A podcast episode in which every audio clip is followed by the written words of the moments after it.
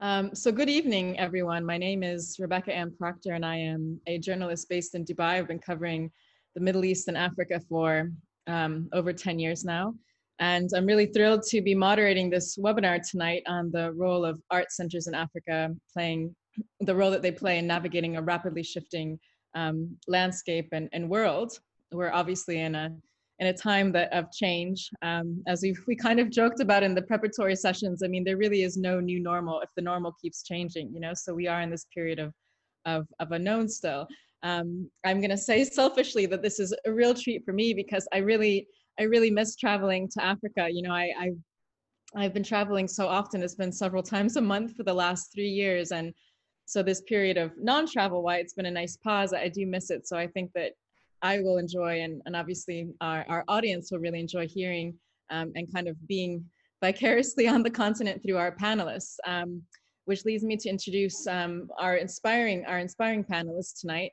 Uh, Tessa Bahana, director of the 32 East Ugandan Arts Trust, a renowned artist and founder of the Savannah Arts Center for Contemporary Art in Ghana, and Mirna Wessel, CEO of Spier Arts Trust in Cape Town, South Africa.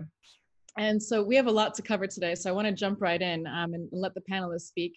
Um, but in in sort of in, in all, we're going to be really going from how the art centers, you know, these art centers, uh, sort of grassroots uh, uh, institutions for art and culture and creativity in Africa, have been coping with the very challenging effects um, brought on by COVID-19, um, how art centers in Africa are fostering change and enhancing creative and artistic dialogue, and lastly, the role that these art centers are, are having in terms of um, challenging, um, fostering, being safe places for, for challenging conversations. Uh, we're going to wrap up a bit with going back to you know what happened uh, earlier in June. Uh, obviously, the the protests in the U.S. and worldwide, and and how art centers and art in general can can act as as means of of change and hopefully enhancing positive dialogue through the arts um, in terms of challenging topics today.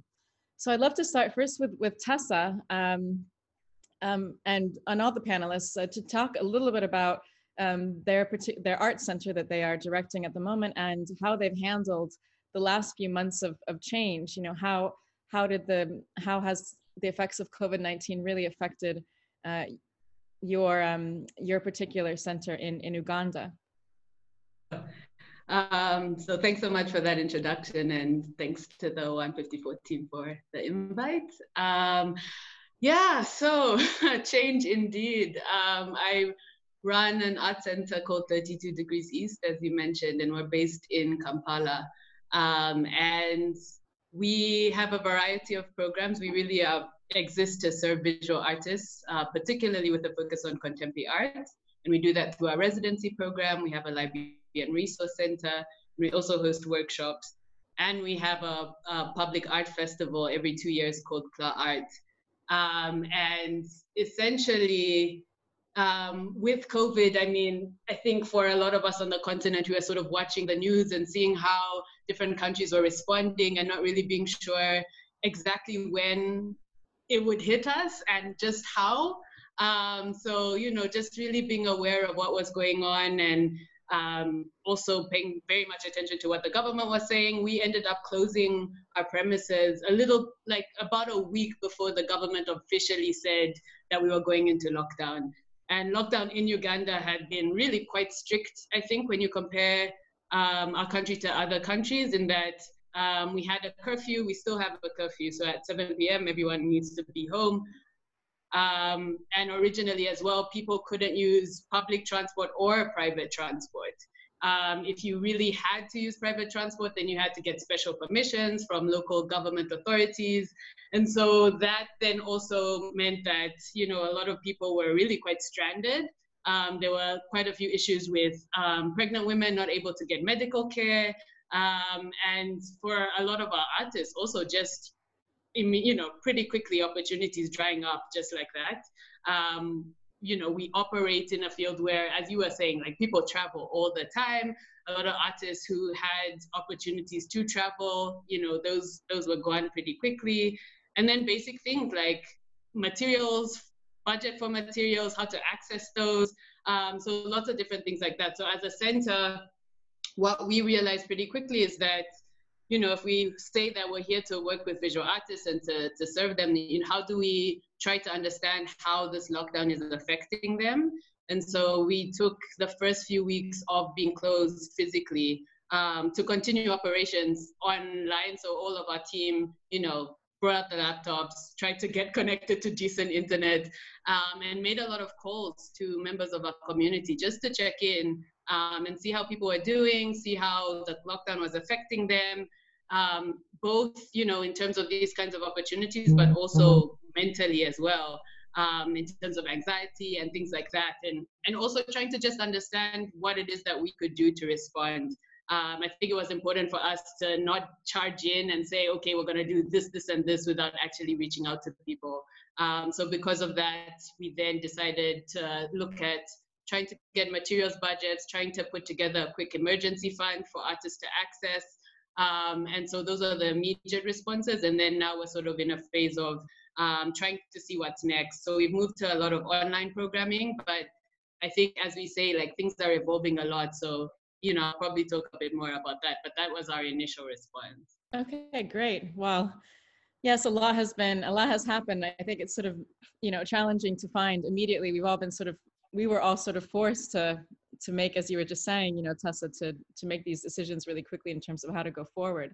Um, Mirna, what was the situation in Cape Town? And obviously, um, you know, Spier Arts Trust, how have you been handling the, I mean, obviously the lockdown situation, and now we are now in um, reopening phases. Um, obviously, we all have different reopening phases around the globe, but how has that been um, for your particular art center? Thanks, and to Touria and her team for the opportunity. Hello, everyone. Um, I think it's quite important for me to explain a little bit about the context um, and what makes us different potentially to traditional art centers, because a lot of the questions that will come from um, here on will also need to fit into that um, framework. We started out um, not as a not for profit.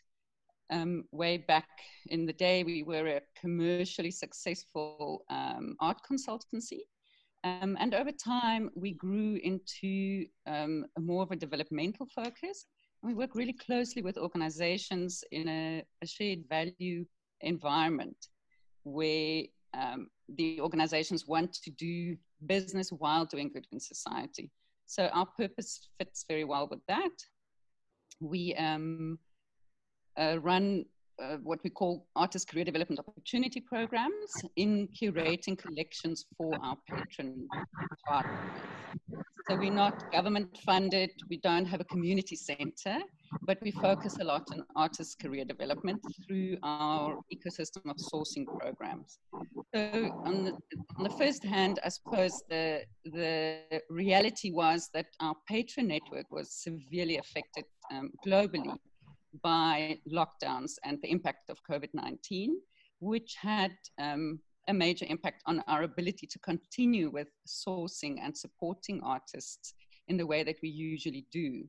So um, we've had to really pull back on the programs that we are able to offer, but we continued with our baseline uh, program. And we've been able to work with around 85 artists um, since the lockdown started in South Africa, um, which was the end of March. Um, also connecting with them in any way we possibly can um, digitally. We started doing Zoom sessions to um, make sure that we uh, see them in their spaces, but not it's not possible for everybody obviously to have access to data. So in some cases it's phone calls, in some cases it's um, just emails, and making sure that we understand where the, the pressing needs are really um, within our community. Um, and then what else was we, we worked with some other organizations who had established trusts, um, purchasing works there um, almost in a donation format to ensure that funds are available for vulnerable artists. Um, so yeah, that's the context and, and um, in, in, our own studios, we run a, a mosaic studio, in a bead studio in our building. So in the lockdown, obviously those people couldn't continue working. Um, we couldn't continue with our learnership program. And as the government um, released the, the measurements that are required for social distancing and for making sure that um, we don't spread the virus, we were able to slowly bring them back. Um, but the, the reality is that it's a real day to day mammoth task in managing things like cases that happen, um, positive um, infections that happen in that environment, making sure people feel safe and held and that we respond responsively and um, yeah I, I, think it's a it's still very much um, a, a, space of anxiety and uncertainty for us. No thank you so much. No it, it is um, i think we're all again struggling to find ways to you know work with artists and view art but also deal deal with safety precautions um, and not forget not forget them at times as well um, Ibrahim, what's the situation been for you in Ghana, and um, particularly obviously at the Savannah Arts Trust with um, Arts Center with with um, with the artwork that you've done there and working with the artists um, in Ghana? Oh well, thank you very much for this conversation and to all the my fellow colleagues and panelists. Um, in you know, SCCA was founded on the basis of uh, organizing uh, retrospectives on uh, older artists who had practiced in Ghana, mainly coming from like the 20th century.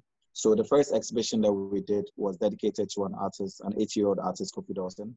Of course, the exhibition lasted 10 months. When it ended in January, we started a film screening program where we were talking to local filmmakers, showing some of the films that they had done, and also just doing like films, animation, and things. Uh, doing because during the exhibition, we focused a lot of our strength on the workshop program with the school kids in the region.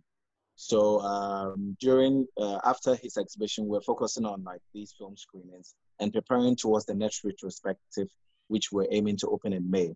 But obviously, due to the lockdown, we decided to close both the the film screenings and then also not uh, open the new retrospective. Um, we uh, of, but of course, our library, we have a library which is open. So the library was still open to the public to use. So every once in a while, we do have people that come around. But in my own practice, I've been working around also just expanding the infrastructure within the institution because we're looking forward towards doing uh, bigger exhibitions in the future or multiple exhibitions. And I've done a lot of research into archaeological sites and findings and also looking at the idea of working with the National Collection to uh, to restore some of the old works which were which are in their collections, which are somehow uh, which are decaying or they have issues. So uh, we focus a lot of our energy on that. Of course, with SCCA we don't operate alone. So we have a, a collective in Kumasi, blaxTARLINES, uh, and also the FCA Foundation for Contemporary Arts in Accra, and also the Exit Frame Collective. So we've been uh, in conversation with a lot of our colleagues about ways in which we can somehow uh, restore and produce things mainly within this moment. And one of the exciting things, aside the the expand uh, the expansion of the infrastructure, has been uh, teaching like young kids in the community um, various things because a lot of schools have been closed. So a lot of my colleagues have been using their educational skills and teach uh, uh, capacities to somehow uh, teach uh, kids within the community. So we've been having various sessions of classes, of course, we're taking all the measures in place with the current pandemic and all that. So basically, that's what we've been doing. That sounds really exciting. Um, you know, the yeah. film working with the community, um, very very exciting. I can't wait to visit. Uh, in terms of dealing with the artists in the in the community what have you have you all found i think there has there have been questions circulating in terms of where the how has this sort of anxiety the unknown um, dealing with yes this terrible uncertainty when we can travel when you can go to art fairs or meet collectors or even create art have you found that it's affected um, the artists at all? Or do you find people are just creating their art as usual? Are you, you finding that the creativity you know, just gone on? Um, or maybe people have found ways and you've obviously helped them find found found way find ways to to continue um, art creation and dialogue. Um, maybe we can start first with, with tessa.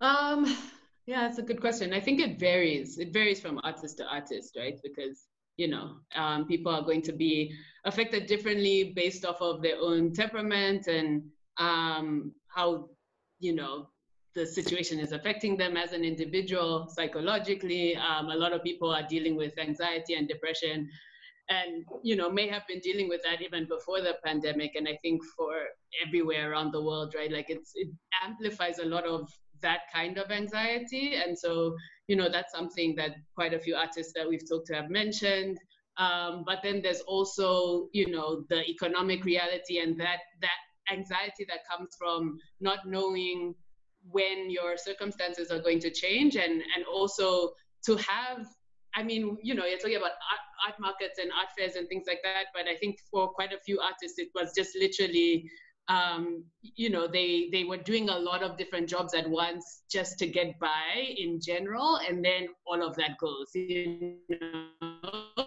and so how do you even where do you even start? Um, so I think for a lot of artists, it's also just that reality um, so you might have been a pretty optimistic person and you're trying to do your thing, but then just you you can be as resourceful as possible but when when the resources just are so limited where do you even um, go? So i think quite a few artists are also really struggling and grappling with that and um, you know coming up with new ways um, new new ways of making money um, just to get by.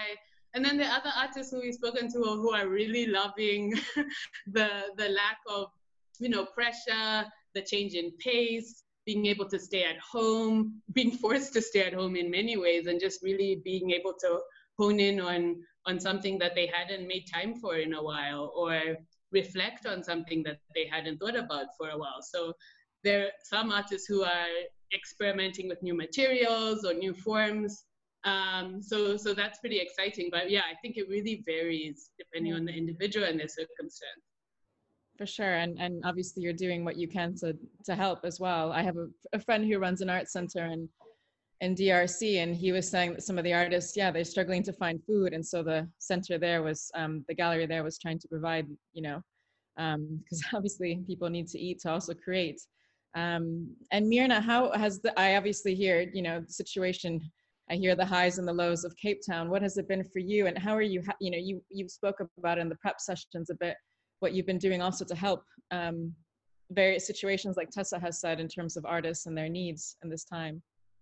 Yeah, it's very similar, I think, to what Tessa's saying is that um, it's so varied. Um, the even the within the community, the the situation and the context at home or in studio is so so different. You know, um, and not only that um, sort of transpires in whether somebody is inspired or able to continue with work, um, but in many cases, the concern has gone right back to, well, how am I actually going to feed my family? So, um, yeah, it, it's very tough. It's not, um, we don't really have answers for those things. Yeah. And uh, Ibrahim, I mean, if you talk a little bit about what's going on in yeah in Accra or Kumasi or where you're based or maybe are the collectives you know black are people just going on as usual or are you having to are you do you feel like you're maybe mentoring more than before yeah sorry the line is breaking so sometimes yeah. it just yeah so um yeah well we though uh, uh, with SCCA, um, though we are using art as a starting point, the community around us is also very important. Actually, the reason for building this institution was because of the community in which it's situated in.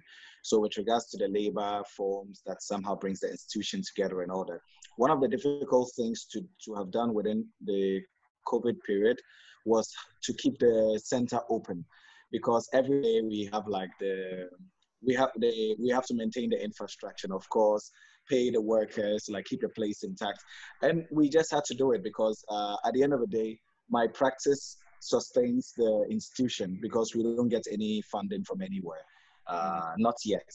Uh, so um, the the decision was whether to continue opening the center because once in a while you have one person come in the space to use the library so because of one person a day, we'd have to like keep the the entire workforce.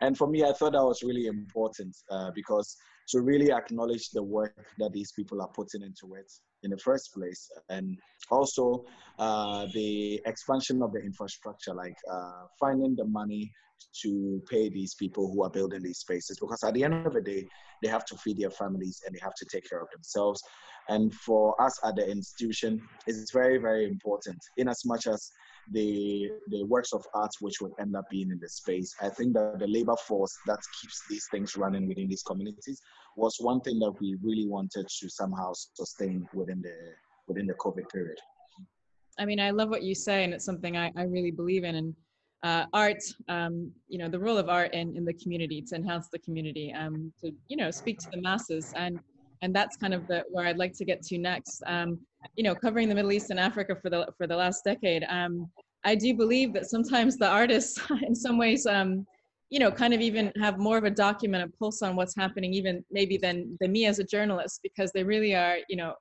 inside eh, yeah feeling you know their own society the the country that they're from i mean the issues that are happening. Um, and i feel that you know you as as art centers as places that aren't so that aren't you know obviously influenced as heavily by the art market although maybe you'll beg to differ from me because obviously we do need funding we do need money to get things going but um, how do you believe what is the role of your center of art um, to to bring about change in society it's a big question um, but I, I, think it's a beautiful question because um, you know you're serving your community, and you know we spoke about about it, Ibrahim, um, in one of the sessions. But you know, art has a role to to go beyond just just sort of the arts crowd, but hopefully to change perception, to bring people together, to enhance creativity, and maybe even through creativity you can enhance economic growth. Now that's I'm talking too much, so um, I'll go back to Tessa. And how do you, you know, what are some of the really inspiring initiatives that you've been doing um, to kind of yeah be catalyst for change through the arts uh yeah um very good question again. I, I, next time start with someone else so I can steal okay. some of their ideas. no, no, but it's fine. It's fine. Um, so one of the things we do is our, our public arts festival, Kla Arts, and we had to postpone that this year. So it was supposed to take place in August, and really a, a key value behind it is that art should be accessible and it's really about bringing art into non-traditional spaces um, to non-traditional audiences so you know um, I mean, in general, in Uganda, there's not a lot of infrastructure for the art. So it's not like people are regularly going to a national gallery or art museum or anything like that. But then it means like for an average citizen, where do you see art? Um, and it was one of the reasons why I was um, chatting to Mirna about the work Spier, Spier does with Nando's because you know it's a way of bringing art to people who wouldn't ordinarily get to to view it and respond to it, and so the festival is really about bringing art to people and and trying i mean there are very varying reasons for it but you know part of it is to stimulate dialogue and be able to facilitate different discussions that wouldn't ordinarily happen. Um, and i think art can be particularly public arts can be a very very strong vehicle for bringing up you know these kinds of uncomfortable conversations or conversations across different people who maybe wouldn't interact in the same way. But you know you look at something and you're like do you understand what that is? I actually think it's this. What do you think? And all of a sudden you know it's two people from different walks of life who are who are having a conversation about something very real. And so i think you know for us one of the reasons why we love to put on the festival is to create moments like that particularly living in a country where um, you know what it means to gather in public is often very politicized. Right now, during COVID, um, even giving out food has been politicized. So you can't actually give out food to crowds because you might be arrested for attempted murder. That's basically what the government said. Because want to reduce spread of COVID, but that means that you know they have their motives for for doing that. Um, to you know reduce opposition politicians power for you know saying oh we've given out food so vote for us so um, basically anytime people gather in public in uganda there's there's often um, like there's a bit of a threat to that and so bringing public art to people um, allows a way of going around that threat and sort of navigating that and and bringing up you know these kinds of um, conversations. And then also, you know, aside from freedom of expression, sometimes people just want to see really cool things and and experience awe and experience spectacle and feel small or feel bigger or you know just be able to see the world differently and and having being able to have that those moments and that perspective i think shifts how you see yourself in the world what you think is possible um, and so all of those things all of those interactions i think you know change society you know you don't change society without individuals having a transformative experience so um, that's that's a big way that we try and do that. And so hopefully we'll be able to have the festival next year, uh, but we're continuing to do our programming and push that online as well. Mm-hmm. I, I love what you said in the last your last line. You can't change society without having without individuals undergoing a transformative experience and i you know and art is transformative so if you really think about it the artwork that you're viewing or the exhibition whatever if that can make you feel something, then that can change. Um, and I, I believe in that. So that's, um, yeah, very powerful. And Mirna, yeah, I, um, I've been following for a long time the Nando's work. And at first you see, I remember when I first saw the Nando's sign, I thought, this doesn't make sense. I just don't know. I don't get it. But then when you really see it at, you know, the 154 exhibitions in London and, you know, I, it opens your eyes. Um, and again, it's sort of, it's that the beauty of the cross, yeah, I don't even know how to say it, cross sector um, art pollination, if you could so say. So explain a little bit about that program, and and it's really bringing art to people who might not even have thought about getting into the arts. Yeah, that's true. Um, the I mean, the, the wonderful platform that Nando's does provide is the accessibility, as Tessa mentioned, um, to South African art, to South African culture. Um, so, um, and it fits beautifully in with the, the brand context in that they want to tell the story of their origin. I think not a lot of people know that Nando's is from South Africa. So that sort of um, creates the link. But on many ways, um, it's really contributing towards the business's ethos in the sense that um, that sort of allows them to create unique restaurants. Every single restaurant, um, Nando's restaurant around the world is a, a, different experience. And I think if people um, live in a, an environment there's maybe four or five, they probably like to go to different ones to, to have a different experience. Um, the, I mean, on the one hand, it's it's family restaurants, so one one has to be careful about um, the context that you present some of the works in. Um, and that makes it a little bit challenging, but um, that really opens up an opportunity for dialogue and discussion, for allowing people to get to understand um, the different contexts. Um, somebody in, in Europe might be offended by something that would be quite um, normal for someone in South Africa to experience and depict. Um, and I think those conversations are also really important. I wanted to also add that I, I, we also mustn't forget that um, it's not a given. The uh, artistic expression, um, freedom of artistic expression, is not uh, possible everywhere in the world. And even in our country, 30 years ago, um, the work that you know, would have commented on, on political structures and that would, would just not have seen the light of day, especially in our country. So I think that's what makes the Nando's collection so exciting is that it is a post-apartheid collection and it talks about that um, renewed freedom of expression. People still comment about social issues. Um, very often people want to have um, fun and joy um, when when they go to restaurants. But I think um, when you dig, delve deeper into the meaning of the works and the artists behind the work, these stories really do come to the fore. So it's a very rich expression of South African culture that is available for the whole world um, to experience.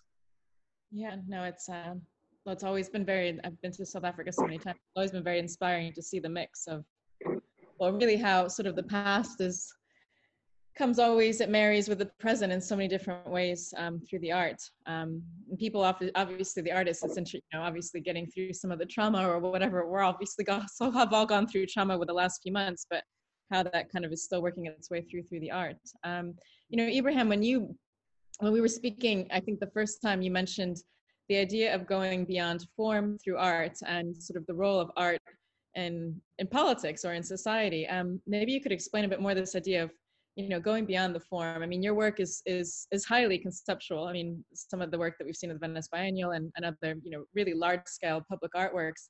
Um, how does that going beyond form? How does that tap into? Um, I'm thinking also of the one I saw. I can't remember the name. I'm sorry. Of it was in Milan last year when I was I drove by the Yeah, car. Yeah, Yeah. and it's so powerful. You want to stop your car and just stop and look and be like, what is this? So maybe you can explain a bit more about that. Hello, can you hear me? Yeah, I can hear you. Yeah. Yes, so yeah, thank you. Yes, so what I meant by the going beyond the form is that I trained as a painter at the university, so both from undergrad, MFA, and currently at the PhD level. So the idea has always been to, because sometimes we think, because art, no matter what you do, always ends up somehow being very elitist. Because no matter what you do, your work will always end up in the in the in the art museum or in the art gallery, which already re- issues regarding representation, it cuts away 99% of the population from the experience of the work. So in art school, the question was always how to produce art. Maybe some people, sometimes people think that it's the system of art that the problem, that's where the problem Mm. comes from. But I think maybe why not change the form that art itself, art can take. So hence, uh, uh, thinking about painting in a sense that can be uh, the covering, like taking the form of the buildings or taking a form of objects, which somehow expand or even talk about the human condition in such a way that the body itself cannot maybe articulate that. Then realizing that there is a huge deficit when it comes to, let's say, uh, the cultural institutions and infrastructure within the country. Um, there is um, a lot of the work that I've done on building these institutions have been inspired by some of the buildings that I covered in the last couple of years since I started working on collecting drawings from these spaces.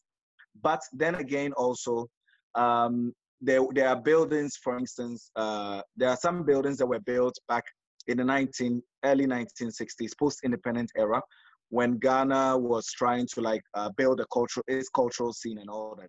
And some of these buildings were abandoned.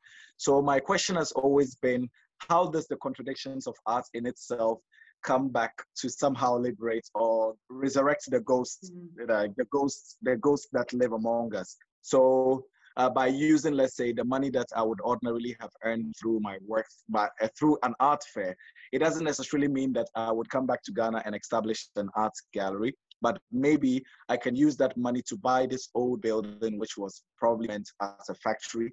But then now, because of the ghosts that this building has accumulated, it can act as a cultural institution and the history of that space can somehow guide it in a different way. So uh, art in itself somehow changes its character and its form. And suddenly the space can become a place of gathering where people can enter this mode of not just reflecting, but it can also change the way in which they relate to one another and also the things around them within their society. So by then, uh, the attitude of painting in its sense would have taken a very different form because now it's not something that is commodified or something that is an object that you can buy, but suddenly it transforms into uh, a space which uh, democratizes the way that people experience the world and the content that is produced out of it. Yeah, so it's Yeah. it's very political. Yeah.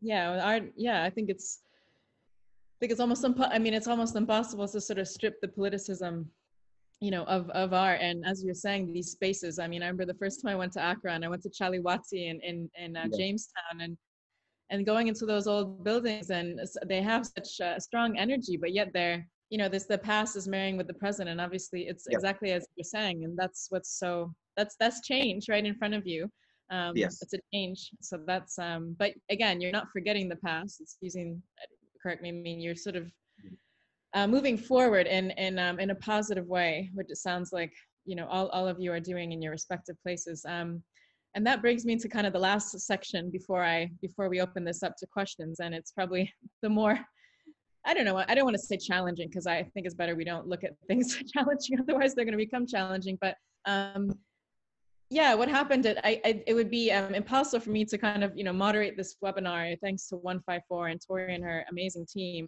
and not speak about and sort of, you know, glaze over um, the really challenging protests that hap- happened in uh, the U.S., um, where I'm from originally, and um, then went all over the world. Um, that you know, triggered by the death of George Floyd, and um, and obviously the ongoing systematic racism, and obviously there's the Black Lives Matter movement.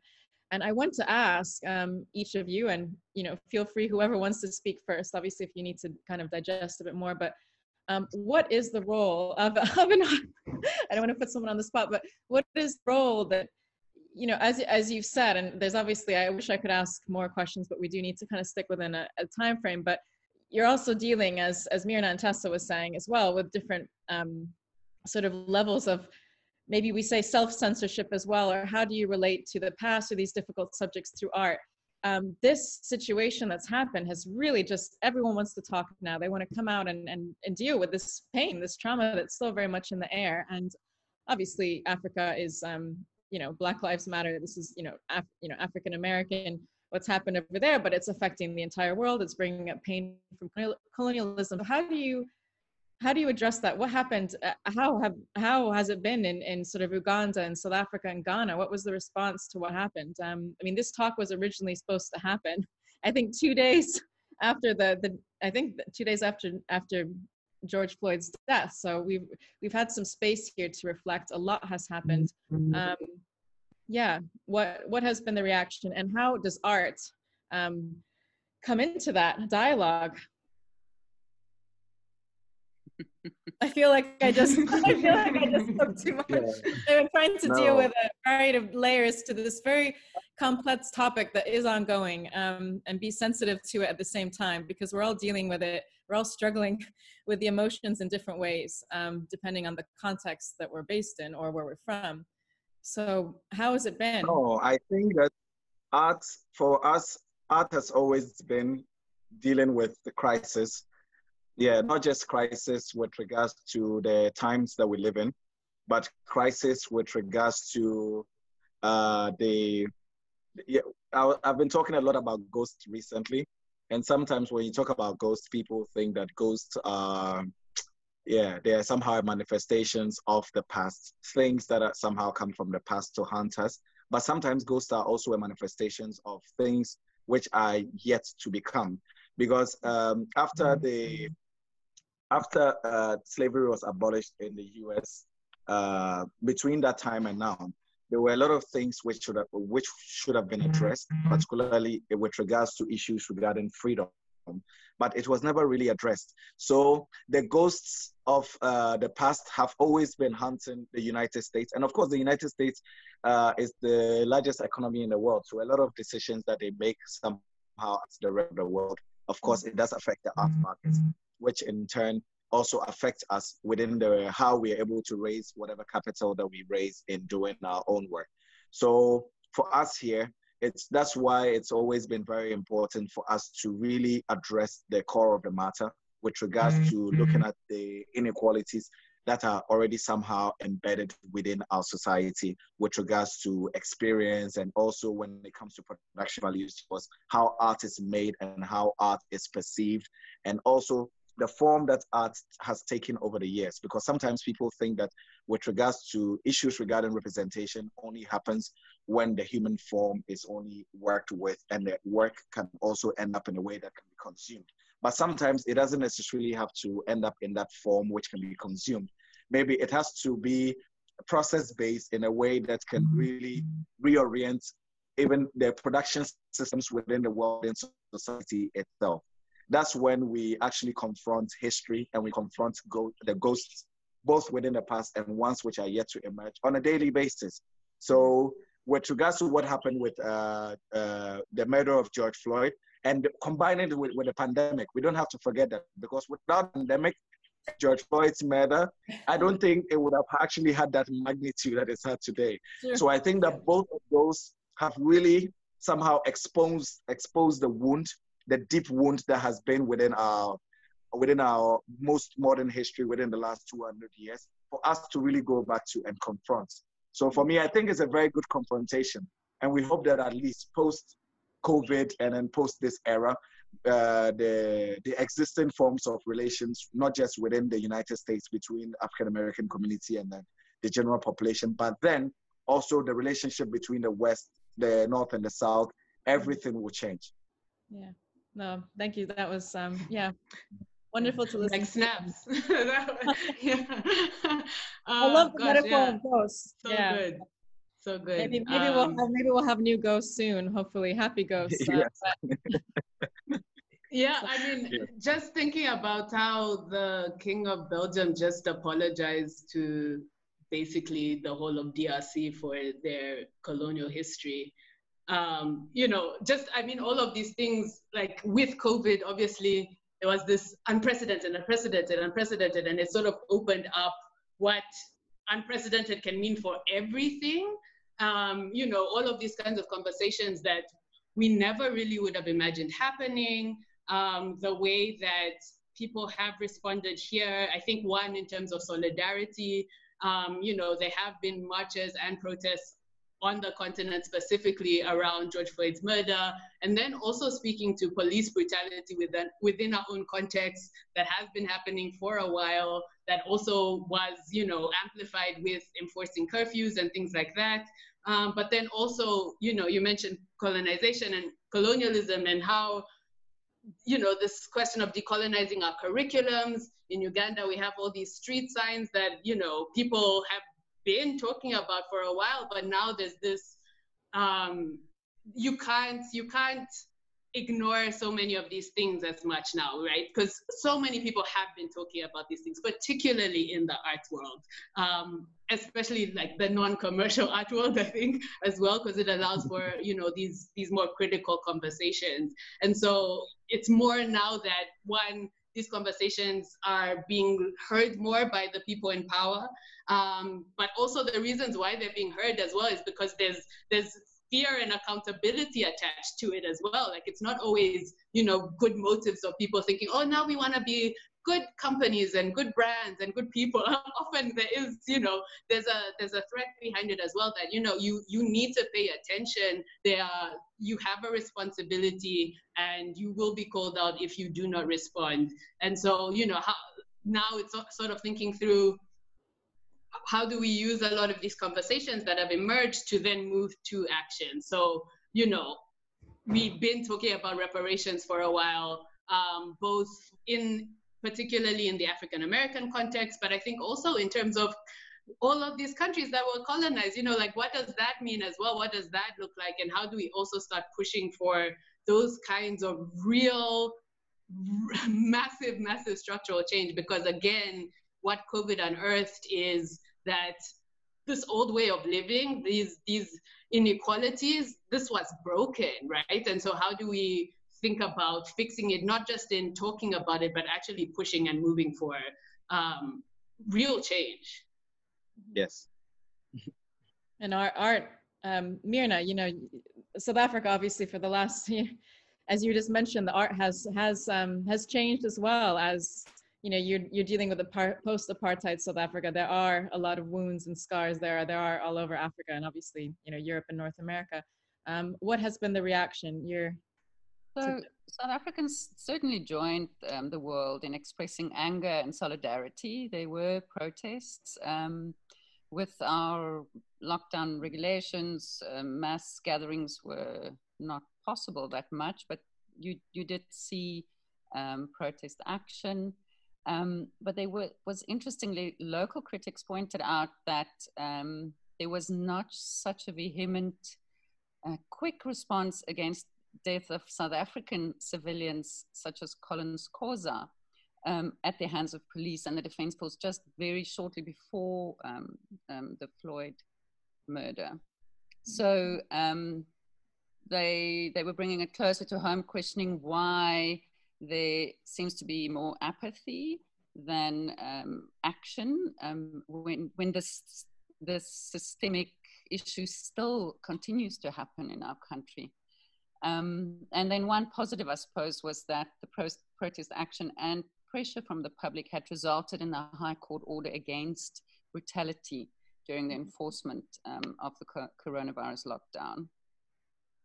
Um, in terms of a, an institutional response, um, I strongly feel that art centers are very well placed to create safe spaces for artists to really find um, a way to to give voice to those things, and we have to allow those very difficult and confrontational discussions to happen somehow, so that mm. people, in an open, engaging way, learn from each other. Because um, I mean, you refer to pain, but pain relates to those who it was inflicted on as well as those who had inflicted and it's a, a long process of um, trying to to really face those things on a daily basis and trying to understand what those implied and inherent beliefs are that one has to challenge on a daily basis. And yeah. art does help with that, certainly does help with that. Is that so true? The pain that's been inflicted from inflicted or um, felt inflicted from both sides. Um, and to kind of to kind of wrap up before then I finally go into questions, which I'm sure there'll be a lot. Um, wrapping up with a bit of a call to action, you know, how can art centers like yours, and you've you've kind of touched upon it already, um, address this, yeah, this trauma or the challenges, you know, be, obviously you've already said, you know, safe spaces through research, lobbying, writing, art creation, even fundraising. You know, you're you're obviously we didn't go we didn't touch too heavily into that because I, I thought you know maybe that will come up with the questions, but um, you know, you're you're really um, catalyst for the community. Uh, what tools, what um, sort of calls to action can you? I mean, are are you planning to take, or have you been taking to kind of, yeah, um, be sources of change right now, even in in the midst of these very difficult, these still very challenging times of the unknown. um, or what do you believe that perhaps um, maybe something that you know that you're interested in implementing or in the future or or collaborations arts and we didn't touch upon that. There's a question coming up about that but um, you know community driven as well obviously between different art centers and institutions. I'd like to go on that one. Yeah, sure sure. Go ahead. I think that um, we um, in in our purpose we we we focus on um, social transformation in our context. So all our programs are geared towards um, um, providing career development opportunities, um, having an impact on individual artists, um, and allowing freedom of expression so that there's almost a true capture of history as opposed to um, it being hidden through the forces that be, I suppose. Um, and then we have a, education program um, for young South Africans that uses art in, um, so, so, we teach them um, mosaic, the skill of mosaic, and they, they trained to interpret art with the idea that they will go back into their communities um, and stimulate different ways of seeing, opening up conversations, and again, challenging those um, already set views and beliefs that exist in their communities. We can always do more, um, but that's just sort of the, the way that we have dealt with it over time. And Tessa or Ibrahim, what um, sort of, you, well, you already, you've been speaking about the exhibitions you have upcoming and the films and everything, but maybe, uh, I mean, are there other sort of, I guess you'd say, you know, through art, are the tools that you're, tools, or we'd say yeah art creation as, as a way for change that you're sort of implementing as a response to particularly as a particular response to what's what's been happening? For i think for us it's the infrastructural developments that we are trying to concentrate on within this period because uh, we know that it's very much needed in the future to come and now because that is what has been lacking for so many years particularly also when it comes to the continent because we've never really had um, even when it comes to issues regarding mm-hmm. repatriation and all that, sometimes when there is this conversation about uh, return mm-hmm. uh, lost objects from the West back to Africa, then it becomes a problem. Or then what happens to these objects and all that? So there has been a real need for our institution to somehow tap it, uh, look into some of these things. So one of the things that we're doing a lot within this period was uh, working with local kids in the community and teaching them uh, drone technologies because one of my uh, one of the projects that I did, I bought these old airplanes which I transported to the institution. So we were trying to transform the interiors into learning spaces, mm. and then in a way start teaching technology. Like we start have we start having these technological crisis uh, classes where we were teaching the kids the relationship between let's say a drone and then let's say the the, the, the, the framework of an airplane yeah, like looking at some of these uh, relationships and all that. So for us, currently one of the most important thing conversations that we are having is having with these uh, the the archaeology department at the university in Accra, and then also like uh, archaeological sites and villages around the country where there are many objects which have been uncovered over years and years, and they've somehow been left there protected, or sometimes they end up in the black market or they end up in Western institutions. So how do we let's say, take responsibility for these things and creating spaces that somehow, because it's a leap from the contemporary. So that's why I've been talking about this idea of art as a gift. So how do we change by the changing the form of art? It means that once you start looking in, in, into infrastructure and then you like you start looking into archaeology uh, and all these historical bases, then you can begin to create institutions that somehow rewrite or realign the narratives of even let's say the same similar objects which happen in the British Museum would they would frame in a Western context. So we're trying to build spaces that somehow change the whole perception and also ideological basis under which a lot of uh, young people grow up and operate with the world around us. So we're gradually creating infrastructure that eventually we hope will change the way in which the society will see the, the world in which they live in. Changes, yeah, thank you. No, wonderful. Um, changes in perception yeah. Just and just to respond to the question super quickly um well infrastructure is a really big one for us too. Like we're right in the middle or we have been in the middle of a capital campaign project to build a new center. And i think you know it's been something you've been working on for a while but doing that now in this moment i think also just gives it this or gives us as we're working on it this energy because it's really reflecting and considering what kind of world we want to create and thinking about what we felt has been lacking, what kind of spaces have been lacking for us. And you know, you mentioned art centers working for communities, but really also trying to think how can we not have that separation where uh, we are the community, right? Like if if we have that separation, you know, how do we make sure that the people we're working with don't feel like that that this is theirs this is their center. They are contributing. They are a huge part of creating the kind of world that they want to see even in a building right? So i think for us that's that's been really um, motivating to just feel like we're investing in in the in a future that is sort of going against so much of what we've been feeling um, during this time as well yeah, and I think that's um, sort of a major theme. There's so many different wonderful um, um, sound bites you could take away from this panel. It's been so enriching. I've also learned a lot, but this idea of, of um, community, which I, obviously we do know from an art center, but breaking down those those boundaries of what we see art and you know contemporary art scene as this elitist um, scene mm-hmm. and you know art reaches the masses that we live in a in a visual world you know our our everything that we see every day is influencing us in some way. Um, sometimes I wonder if images, even though I'm a writer,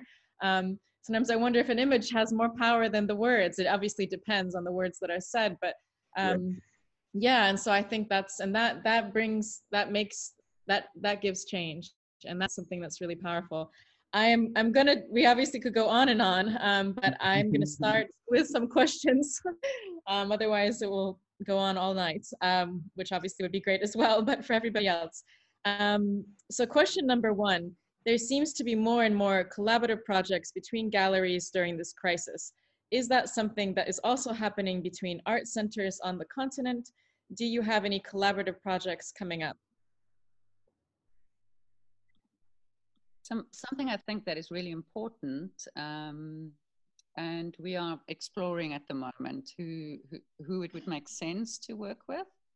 Um, you know, with, with art centers, we, we all have very particular purposes and missions, and I think one has to really evaluate at this time, whether those things are still relevant and impactful, mm. um, and see when it makes sense to rather reimagine something or not start something new, but work with somebody else who's already have it um, established. I think that we will see more of it, um, definitely, which is very exciting. Mm-hmm. Great. Yeah, we're very fortunate in that we are a part of a few different international work networks, one of which is Arts Collaboratory, which is specifically around the Global South. So art centers um, who have very different, but also you know, are dealing with um, similar histories or similar themes in their work. And so that's, I think, been such an amazing um, lifeline to have during the time, just in terms of checking in with people and you know almost i think even you know when you are doing the admin work sometimes like, there are you know weights to that as well and you don't always want to put that onto the artists you're working with. And so also being able to have your peers that you can i mean it's it's not necessarily a collaborative project but i think in some ways it is you know thinking through processes thinking through you know how can you build and support each other mentally um, and, and share resources as well. So it was actually through that network that we were able to um, put a fund together in each one of our spaces that was a really small fund um, just temporarily but you know really for artists to be able to access something i think you know one thing we've seen for a lot of us is that there've been so many emergency grants out there for artists particularly in the west but not much happening in Africa. So, you know, being able to do things like that, again, responding to need, responding to our immediate context.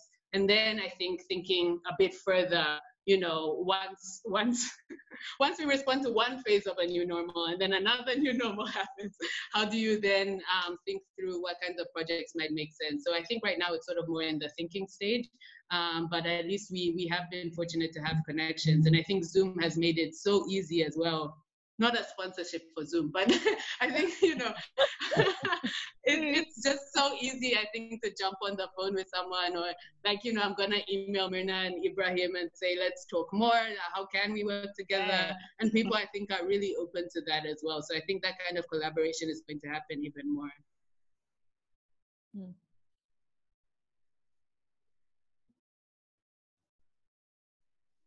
Is there any, anything wants, no, anyone wants to I add? think they've said a lot. So. okay, okay, great. Um, the second question I have here is, did the international context these last few months encourage you to think of and develop new program, new programs within your art centers? I think, I think maybe we have addressed that a little bit, but if anyone wants to add um, anything about specific art programs, um,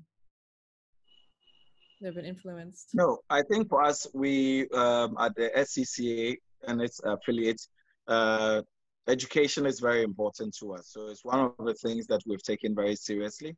Um, yeah, as I mentioned before, the, one of the things that we're doing within this period is working with a, a few groups of school kids and all that.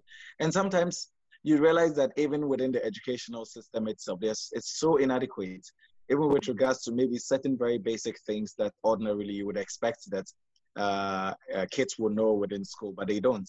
So, uh, in terms of filling that deficit, and I've always uh, thought that it's very important to somehow think about the institution in such a way that it can act as uh, yeah, as an educational facility, one which can both collaborate with uh, the existing schools to somehow work with their students and then probably um, through either exhibitions or inviting artists, architects, engineers, or whoever to come there to work with them through whether the objects that are produced in these centers or even just through uh, theory or text based. So education is definitely something that uh, we've really, really thought about within this period.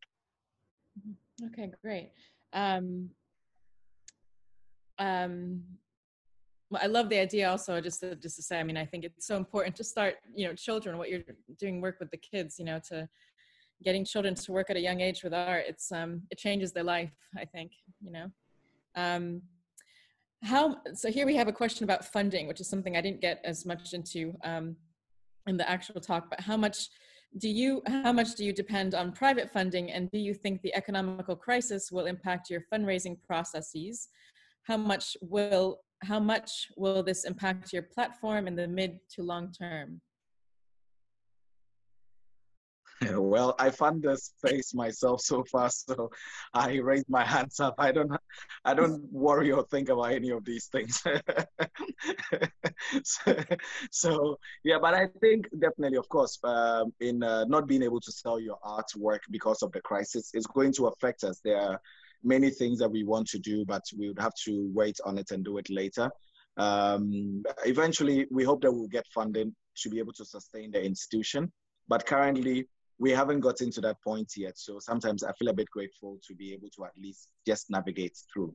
But I'm sure with Tessa and uh, Bremer from uh, Cape Town, they will, yeah, they, it's a very different situation. Mm-hmm. Uh, so maybe they should, um, um, yeah, speak a bit more on this.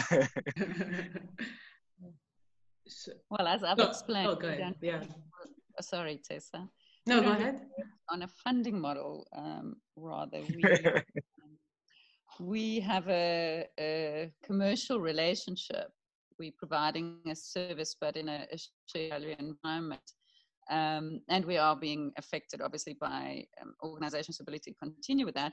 But we, we know that they are committed, so there is not a risk um, in terms of the continuity of the organization. But I think that the reality is that um, we have to critically evaluate all our programs, as I've said previously, and make sure that those are still fit for purpose, meeting demand, establish whether there's different new demands now, new needs in the ecosystem, um, and go beyond our, our current, um, we have to go beyond our current patron network.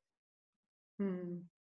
Yeah, for us, I mean, we're not a lot of our funding so far has come from foundations, particularly based in Europe in terms of our largest funders. And so um, that probably, you know, that might change over the next few years depending on their particular priorities because they receive their funds from Ministry of Culture or from um, other groups that, you know, depending on the crisis, that might change. But that's also a big reason why investing in infrastructure became such a big priority for us so that we do have something that we can own that enables us a bit more flexibility in terms of making decisions like what programs are we going to cut what can we afford to actually still keep hosting because we have a building because we have the space that we can rent out you know because we have this tenant etc cetera et cetera so really i think you know, in some ways, we're in environments where you've been forced to be resourceful from the beginning because you're not depending on large amounts of government funding because they don't exist. And so, yes, you know, we do anticipate some of our funding in the future going down. Um, we have had a really good relationship with a lot of our funders. And so we've also been able to shift some of that funding to directly um, help some of our artists. But it's also this question of you know we also have to think through our existence as well. So i think that's also going to continue to be a struggle over the next few months or years. Gosh. Yes. Let's, let's hope hopefully hopefully not but obviously there's where there's a will there is a way. I have to believe that. Um. Uh, i have a few more questions here so actually, I'm going to say this, direct this to you, Ibrahim. This is, well, this is for you. Um, following from what Ibrahim has said about structural change within institutions and those conversations happening often beyond representation, is the decision to self-fund SCCA a political decision or due to exterior circumstances? One, it was a political decision because uh, we just had to do it, you know. Um, uh, they no one is going to give you any funding to do anything here, and you do understand that. Um, that it, just this afternoon, I was having a conversation with one colleague of mine that uh, for some reason here, uh, our damnation is our salvation to begin with. You know that you don't have anything to begin with because there are no uh, private donors or even the government doesn't really fund the visual arts. So there is a lot of work that an artist has to be able to do in order to self-promote and do their own work.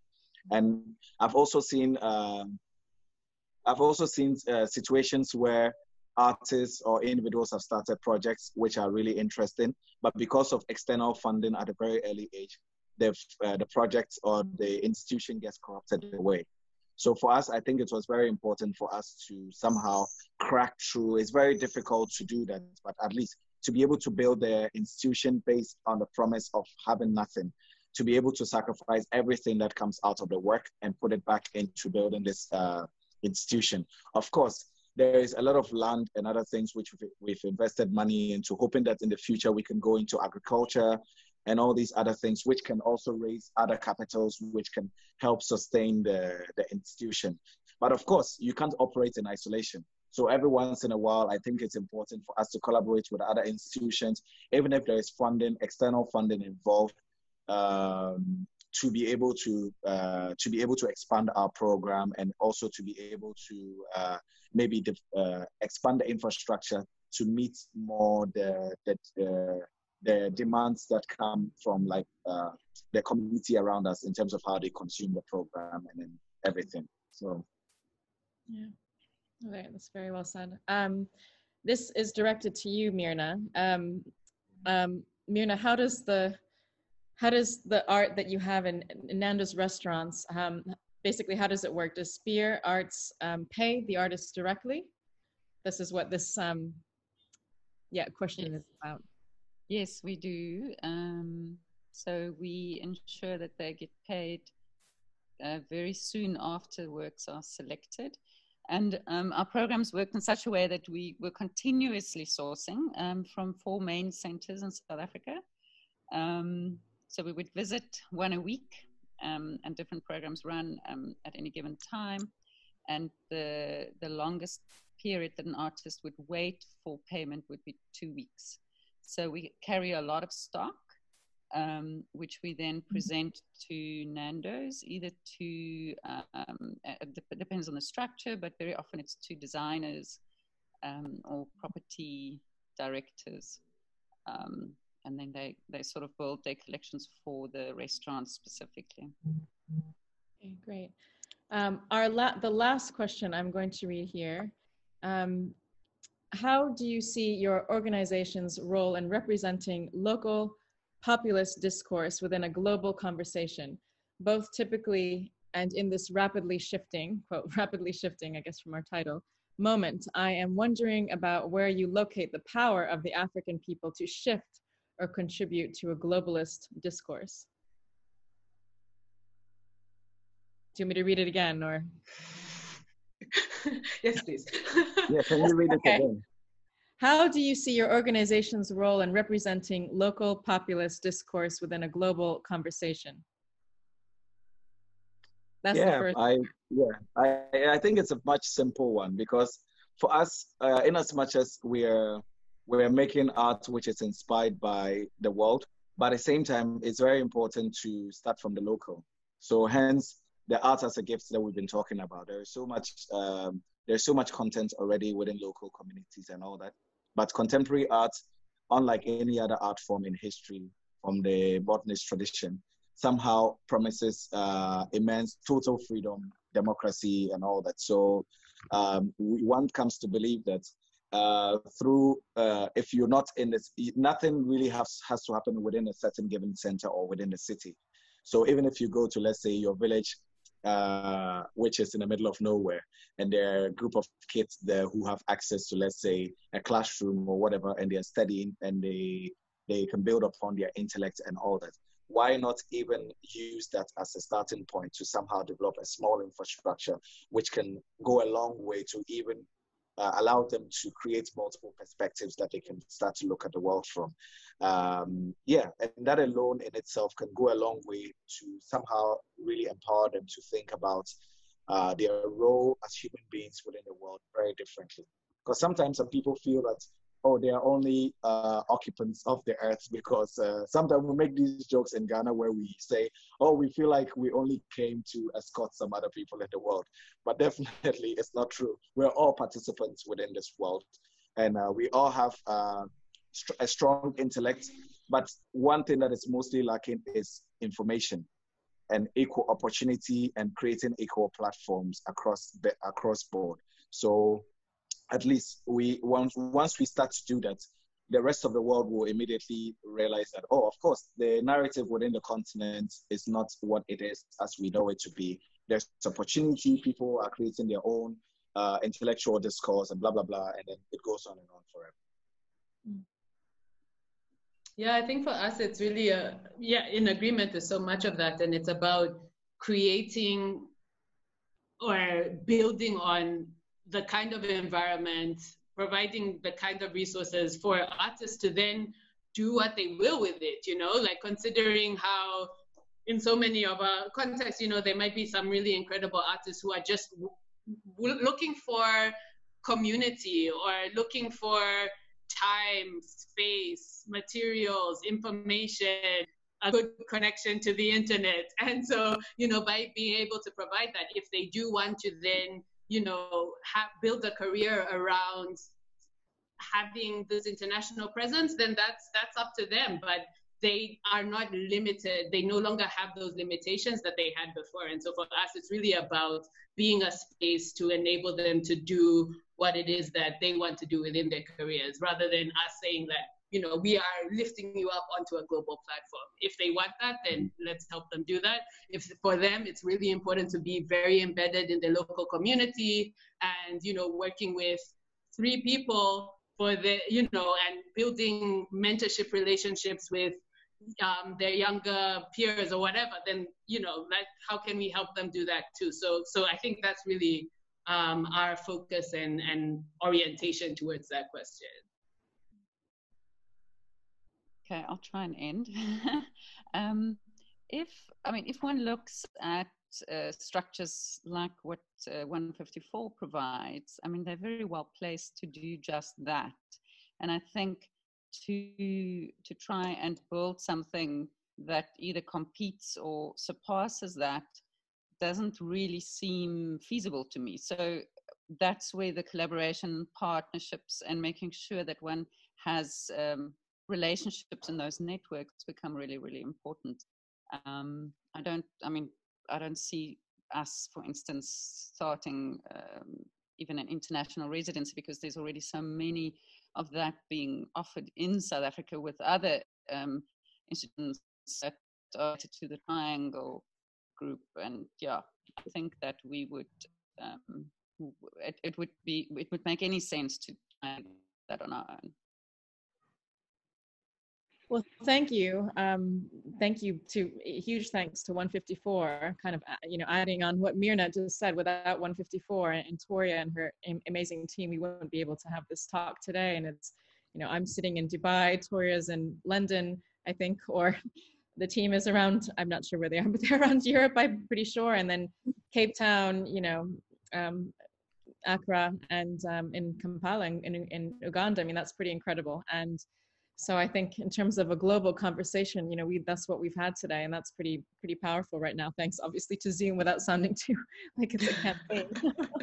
But um it's uh it's really grateful also to the audience for um for participating and and um, for being here and for the wonderful questions. And and yes i I think there's a lot of belief in the power of art despite, um, you know, these challenging circumstances. But there's been challenging circumstances pre-COVID.